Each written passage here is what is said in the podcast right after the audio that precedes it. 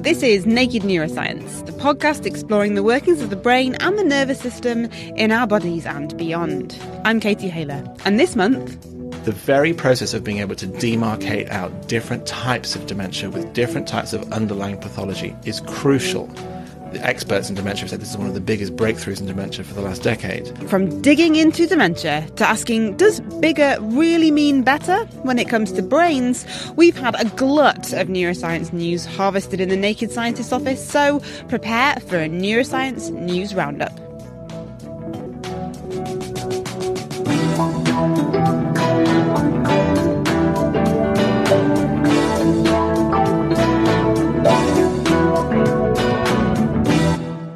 First up, unfortunately, many of us will know someone suffering from dementia. It's actually an umbrella term for a number of conditions, and worldwide, around 50 million people have it. So, to sift through the science of dementia and to reflect on her experiences caring for dementia patients, here's trainee doctor Isabel Cochrane. Something is happening to Mrs. Jones. She loses her train of thought, and her daughter tells her that she keeps asking the same questions over and over. Cooking dinner has become a nightmare. She gets muddled when the recipe involves more than a couple of steps. Yesterday, she got lost on her way to the bakery, despite living in the same neighborhood for the past 40 years. But this is just the beginning. These subtle changes will gradually evolve, meaning that eventually she won't know the time of day or the day of the year. Her home will feel unfamiliar, unsafe, and confusing, and her family may notice her become more aggressive or even violent. Losing her mild manner, she may start saying and doing alarming things that she never previously would. By now, you may have guessed that Mrs. Jones is suffering from dementia. This is a term we hear a lot, but it can be tricky to put a finger on exactly what dementia is. One thing that is important to understand is that dementia is not a single disease, but rather something called a clinical syndrome. In other words, it is a collection of symptoms that tend to appear together in an identifiable pattern. So, along with the memory loss that most people would associate with dementia, we also get other characteristic changes. People lose the ability to plan ahead effectively and may find it hard to concentrate. Decreased spatial awareness makes it hard to navigate even familiar environments, and there is often also a decrease in verbal fluency. People suffering from dementia may also have changes in their personality, showing what we call disinhibition they find it difficult to control their behavior and may act in ways that most of us would consider socially unacceptable. So, what disease processes can lead to these cognitive changes that we call dementia? By far, the most common cause is Alzheimer's disease. It is not entirely clear how the disease comes about, but what we do know is that when the brains of people with Alzheimer's are examined at post mortem, abnormal protein fragments called amyloid plaques are seen. As these plaques are deposited in the brain, it is believed that they cause inflammation. Inflammation is a generic term which describes the response of the immune system to entities that are recognized as being foreign or harmful to the body. This process of inflammation leads to the neurons in the brain behaving abnormally, which in turn is thought to result in the characteristic changes in brain function that we see. Alzheimer's disease accounts for over half of all dementia cases. Another very common cause is vascular dementia, which accounts for about another quarter of cases. Here, blood is unable to reach all areas of the brain normally. This is usually due to changes in the blood vessels which may occur when factors such as blood pressure, cholesterol, and blood sugar are poorly controlled. Over time, this abnormal blood supply causes multiple small strokes. This results in neurons dying once again causing changes in cognitive function. Aside from vascular dementia and Alzheimer's, several other types of dementia also exist, but these are generally much more uncommon. Sometimes several different types of dementia may coexist. It can be difficult to differentiate between the different forms of dementia, although often the exact pattern of cognitive changes is subtly different in each type. In order to arrive at a diagnosis, doctors will initially perform a cognitive test, a little like a long questionnaire, which allows the various functions of the brain to be measured in a reasonably objective way. This will sometimes then be followed by a scan of the brain, which may reveal which areas are most severely affected. The cognitive test and the results of any scans are used in combination to make a diagnosis of dementia and to work out which disease is underlying the process. If Alzheimer's disease is thought to be the cause, certain drugs can be given. In other cases, there is very little to be gained from giving medications. In all types of dementia, focus is given on trying to keep the brain active through programs run by specialist therapists. Unfortunately, however, the outlook for people with dementia is still quite poor, with little that can be done to slow its progression. The average life expectancy is around seven years, but of this time, much will be lived with severe disability and dependence on the care of others.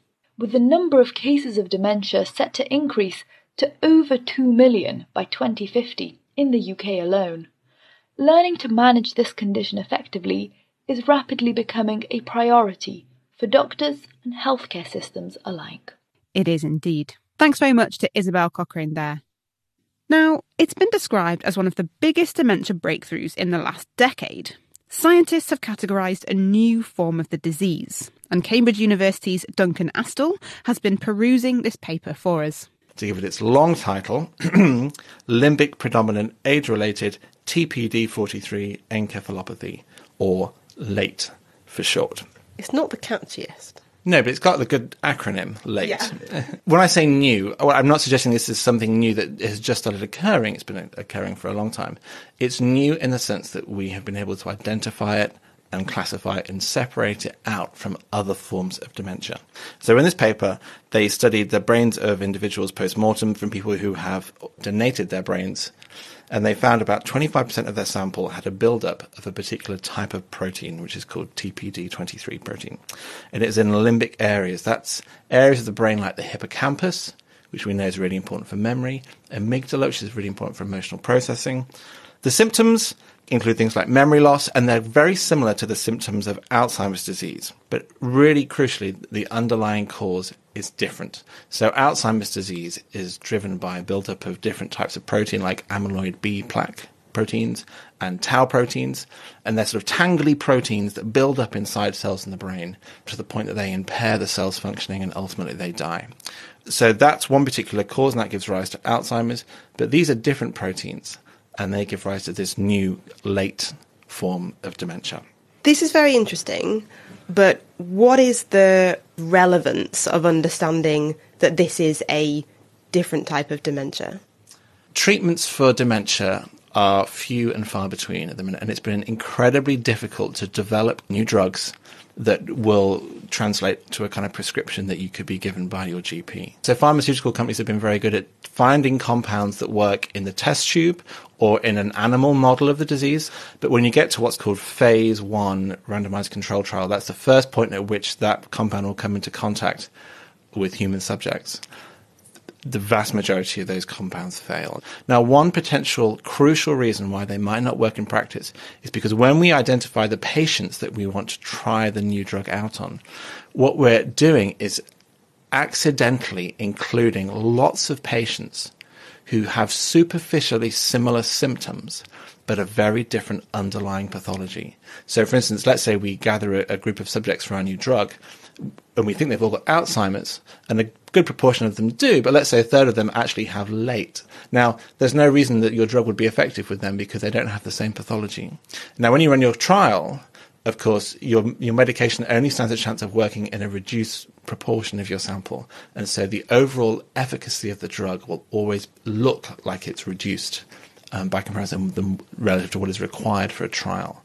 And so, the very process of being able to demarcate out different types of dementia with different types of underlying pathology is crucial the experts in dementia have said this is one of the biggest breakthroughs in dementia for the last decade. And that's because until we can understand the different pathways to having dementia, we don't really stand a chance of developing proper treatments for it.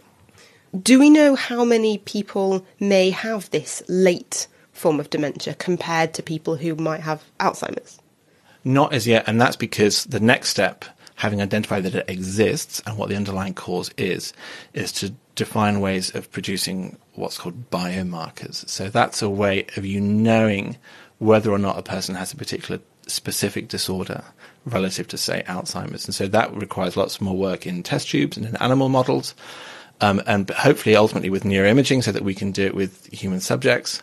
Oh, I see, because crucially this is whilst they're alive rather than post mortem when they've died.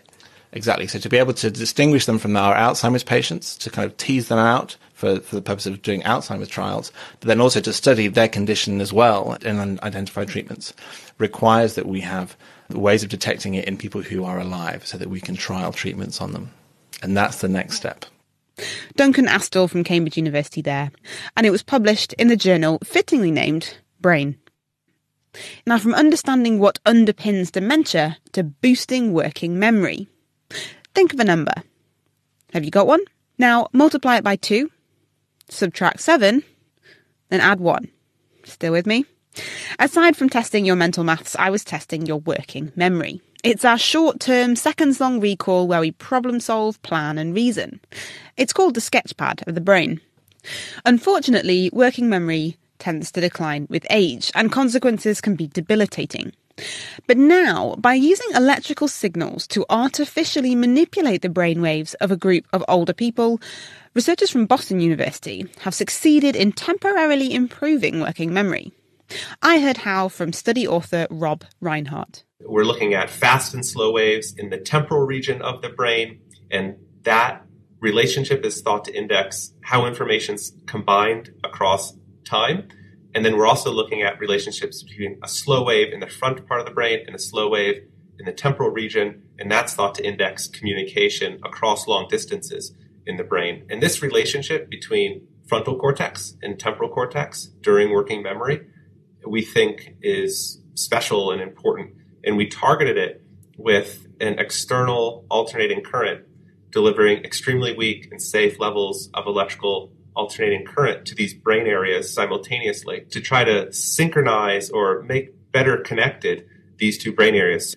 We did indeed find after 25 minutes of stimulation that we can enhance the synchrony or communication between these two brain areas and as a result boost working memory performance in older individuals to levels that were comparable to those of 20 year olds this lasts for up to 50, five zero minutes after about a half an hour period of treatment. Is that right? That's right. We were really shocked with that. Typically, we find stimulation that is um, of this sort incredibly weak. We see changes in brain and behavior, but only while the stimulator is on. And when we turn it off, the effects go away. In this case, it was quite different. We could turn the stimulator off and we could still see these benefits in terms of brain and behavioral changes. And so we're very keen on next step follow up experiments to um, determine the duration of the effects empirically uh, with more research. If we imagine a, a sine wave or even a, a, wave on the ocean, are we literally talking about making sure the peak lines up with the peak, the trough lines up with the trough? It could look that way for sure. It doesn't have to be peak to peak as long as it's systematic and regularly related in time. Lots of people have perhaps heard of the snappy phrase, cells that fire together wire together. well, in our case, these big populations of cells that rhythmically synchronize, we think are then communicating with each other. How did you actually do this then? Is it a, a kind of thinking cap?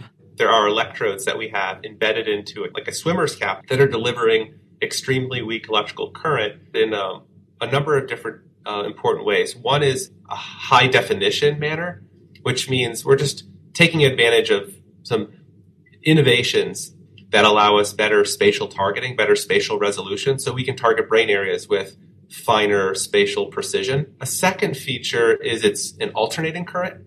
So it alternates at a certain frequency that we decide. It's frequency tuned to the individuals. We find the sweet spot in your rhythmic brain network, and then we tune our stimulator to that precise frequency, in addition to aiming the current with greater spatial targeting.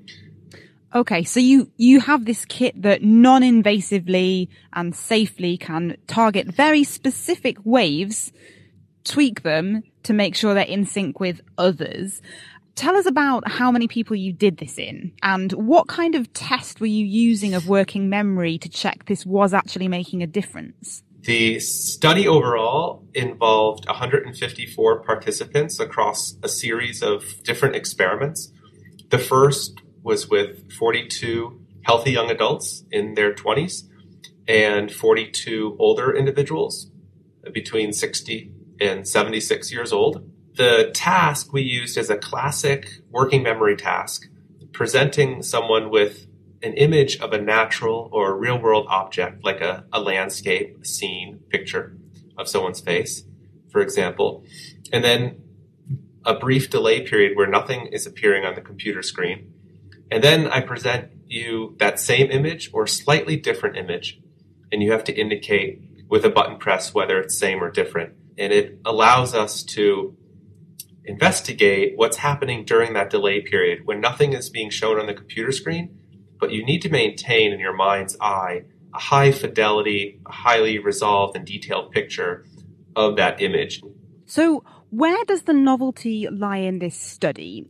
One is that we're providing new insights into the brain basis of working memory decline in the elderly. And the second is we're showing that with this new technique, that we can push these brain circuits around non-invasively, safely, and rapidly induce better connected brain circuits, and as a result, boost working memory in the elderly. Are you hoping this could be a cap that people can wear every day? Much more research needs to be done to better establish these findings in terms of the technology development, eh, as well as basic research and certainly also porting this over to clinical studies and patient populations to see if it can really help people suffering from memory and other cognitive um, disabilities. Okay, and I, I appreciate this is a, a long way off, but if you can put in phase these brain waves, which you're saying will help people with their working memory, can you do the opposite? Can you pull out of sync brain waves? And would you want to do that? That's a great question. So just as, like you were saying, we can sync up brain circuits and boost behavior, we also found that we can change the orientation of the electrical field that we pass through the brain and desynchronize those same brain networks and make people slightly uh, worse at performing this task. And what's really interesting about that for us is that there are brain disorders that are characterized by hyper functional brain connectivity. And so we're excited about the potential for future research using this stimulation protocol we've developed to desynchronize connectivity in these patient populations, such as Parkinson's and epilepsy. Exciting stuff. Rob Reinhart from Boston University, and that paper was published in Nature Neuroscience. So, what we were trying to do with this paper is to demonstrate the ability to type using brain signals, anywhere between approximately four and approximately eight words per minute, a factor of between two and four faster than what's been demonstrated before. Each month, the eLife podcast talks to some of the world's best scientists. Join me, Chris Smith, as I hear about breathtaking discoveries hot off the press. Find the eLife podcast on iTunes or listen and download for free from nakedscientist.com slash elife.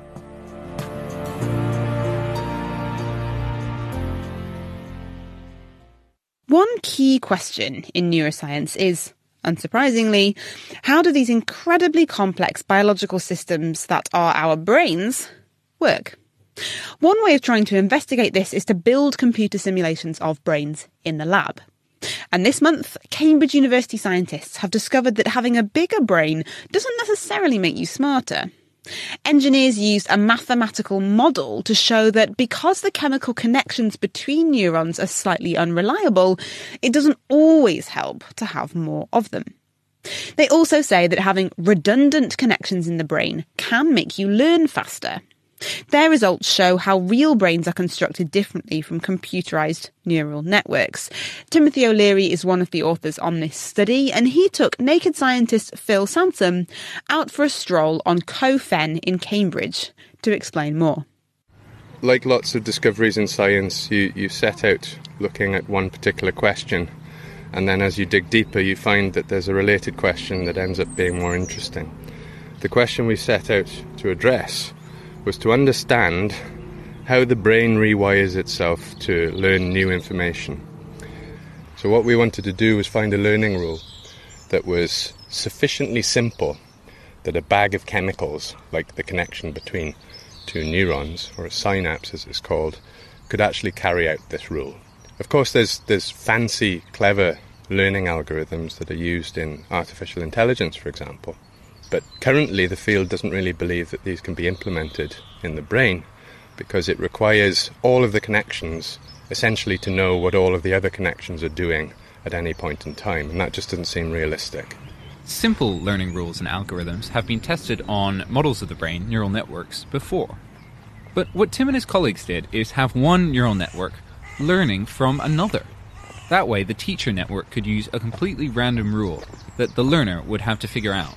So, what we found was that almost independent of the actual learning rule that any neural circuit uses, if you simply add redundant connections, the network will learn faster. So, to take an example, I could think of a map uh, of the country and I could think of all of the roads between two points. And we could have a connection between neuron A and neuron B, and instead of there just being a single connection, there'd be multiple alternative routes, just like there'd been multiple possible roads you could take from one city to another.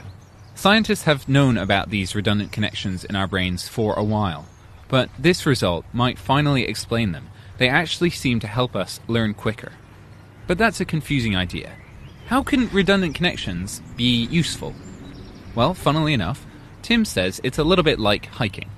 So, if you imagine you're out here and it's very, very foggy, and that does happen, and all you can see is the few square feet around your feet, and you're standing on the on a slope, but you'd like to get to the bottom of that slope. What do you do? You follow the steepest. Yeah, you just direction, go, you go yeah? down where you can see it goes down. Exactly. But then if you think about the wider landscape, what you might be doing is is following the slope down into a, a local gully. Right, you might end up in like a false like dip, and the yeah, actual bottom somewhere. exactly. We'll end up in, in some kind of gully. What does this have to do with learning? The way learning works is you can think of the height of the hill as a measure of how badly you're doing in a task. the, the higher up the hill, the worse you're doing. So what you want to do is get to the bottom. This is essentially how all learning rules work. And what we found was that adding these redundant connections to the brain actually smooths out the error landscape. So it makes the crinkliness smaller relative to the immediate slope underfoot. It would be like it is here, Yeah. a very simple slope down to the It's bottom. a very simple slope, and the slope doesn't change much as you move around. This idea that redundant connections help us learn, that is result number one. Number two has to do with another part of Tim's model, and that's the noise. In real life, the chemical transmissions between our neurons aren't perfect, and sometimes they mess up. That's what's called intrinsic synaptic noise. People don't include this noise when they program neural networks. And with those networks, the bigger they are, the better they do. But Tim and his colleagues did include it. And when they did, they got to a point where bigger stopped equaling better. And that is where the noise started to drown out the signal, the signal being how we learn. What they found is that there's actually an optimal size for a neural network that's trying to learn something. So, what does that mean? Say I'm God. I want to create a brain to learn a task. Here is how I do it. I'm making neurons and adding brand new connections to those neurons until the brain is physically able to learn this rule. Then I start adding redundant connections between neurons that are already connected, and this makes the learning quicker, but I only add them up to the point where this synaptic noise becomes too great. And there you go. This is only for one learning task, but I've made the perfect brain. That cerebral work was done by Timothy O'Leary from Cambridge University and it was published in the journal PNAS. Mental illness is, unfortunately, very common. And although there are drugs for many psychiatric conditions, they all have side effects, and very few genuinely new drugs have been discovered in decades. But now that might be about to change. Using blood cells from patients with mental health disorders, scientists at Cambridge University have found a way to identify potential new targets for drug discovery. I spoke to Santiago Lago, who worked on the study, asking firstly why the paucity of new drugs for mental illness. Turns out actually that up to 75% of patients do not respond fully to the drugs that exist. And this is because we don't really understand uh, what causes the diseases. We don't have very good ways of testing new drugs in the lab. So, for example, you can't really ask a laboratory mouse whether it's depressed. It's not easy to access live brain tissue from patients. And also, actually, when we talk about diseases like schizophrenia, we're not talking about a single disease. There are actually many different types of schizophrenia. Okay, so what are you doing differently then? How does your approach work? What we're doing differently is actually using patient blood cells as an accessible way to test new drugs. So I mentioned that it's difficult to take uh, live brain tissue, but it's obviously much easier to take a blood sample and use live blood cells. Blood cells actually share many of the pathways which brain cells use to, to function. What we're doing here is we're testing those shared pathways to see if they can reveal new drugs. And uh, another thing that we're doing differently is instead of simply counting genes and proteins. We're actually uh, focusing on cellular behavior. Can you tell us about what you did in this study specifically? How many people's blood were you looking at? So initially, we took a cohort of patients with, with schizophrenia and healthy controls. Although that's a very relative term, who is who is healthy, uh, who is uh, normal. sure. but uh, for the purpose of uh, argument, we took a um, group of twelve patients with schizophrenia and twelve healthy individuals. Then we used uh, robots in the lab to culture their blood cells with uh, a range of chemical compounds. We then painted the cells with uh, fluorescent dyes, which allow us to look inside the cell and see how the proteins are behaving differently. And then we measured each individual cell using a laser based technology called flow cytometry. So this actually allowed us to examine how the blood cells from patients were behaving differently um, than healthy controls. Okay, and how are they behaving differently then? Actually, in a number of ways. For the purpose of, of this study, we focused on the most important response, or the one that we saw that was most uh, drastically different in the, in the patients. The cells from schizophrenia patients used calcium uh, in a different way within the cell. So, so calcium in, in the cells in our body is it's a way that the cell communicates inside. And it, turns out that when we administered a certain drug to the schizophrenia cells, they used calcium differently uh, within the cell. And is this new information, this calcium response? This particular response is, I mean, calcium has been known to be involved in this in these disorders, but uh, we have discovered a new protein which responds to the calcium differently uh, in patient cells. So, how could this translate then to finding drugs to treat schizophrenia? What what's the next step, I guess? So that so that's really what it's all about. Um, then what we did was to see which drugs could actually fix this abnormal calcium response. Um, and we looked at a large library of existing drugs, so ones used to treat other diseases, and many of which you'd actually find in, you know, in the pharmacy. It turns out that drugs that are used to treat uh, diseases like hypertension um, or antiarrhythmias um, or uh, anti-inflammatory drugs actually are able to fix this uh, calcium response in schizophrenia. How do you know, though, Santiago, that if you give that drug and it fixes it in a blood cell, it's going to fix a brain cell? That's a, that's a very good question. Um, In this study, what we did was to compare the activity of the drugs in the blood cells with their activity in human nerve cells. So we see that the drugs actually work in nerve cells as well. As a follow up as well, we tested whether the cellular response was able to predict the response to, to clinical treatment in an independent patient cohort. So this, this really opens up the way for using it for personalized medicine. It sounds like the logic of using pre existing drugs is that you're not having to make an entirely new drug, which costs a lot of money and takes a lot of time. Absolutely. It's about using drugs which we know are safe in humans and it provides a means to bring them to the clinic uh, in less time and at a lower cost. That was Santiago Lago from Cambridge University, and the paper was published in the journal Science Advances. Now, it's not every day you come across a story as cute as this one. Perceptual psychologist Helen Keyes from Anglia Ruskin University has stumbled upon this slumbering story on sleep. This paper was looking at the best way to get a good night's sleep and specifically the best type of sleep environment um, and whether sleep can improve our memory performance also. Right then. So, what did they do and what did they find? Well, contrary to what we might naturally assume, that a quiet environment with a lack of any sort of stimulation might be the best way to get a good night's sleep, these authors thought that maybe a rhythmic rocking motion might induce a deeper sleep. And they hypothesized that this might be because rocking can tune into the particular neural patterns um, that are happening when you're going to sleep and perhaps regulate those. So we rock babies stereotypically to sleep. Is this suggesting that we potentially should be rocking ourselves as adults? It's it's not it's not too far fetched, really. I love that idea.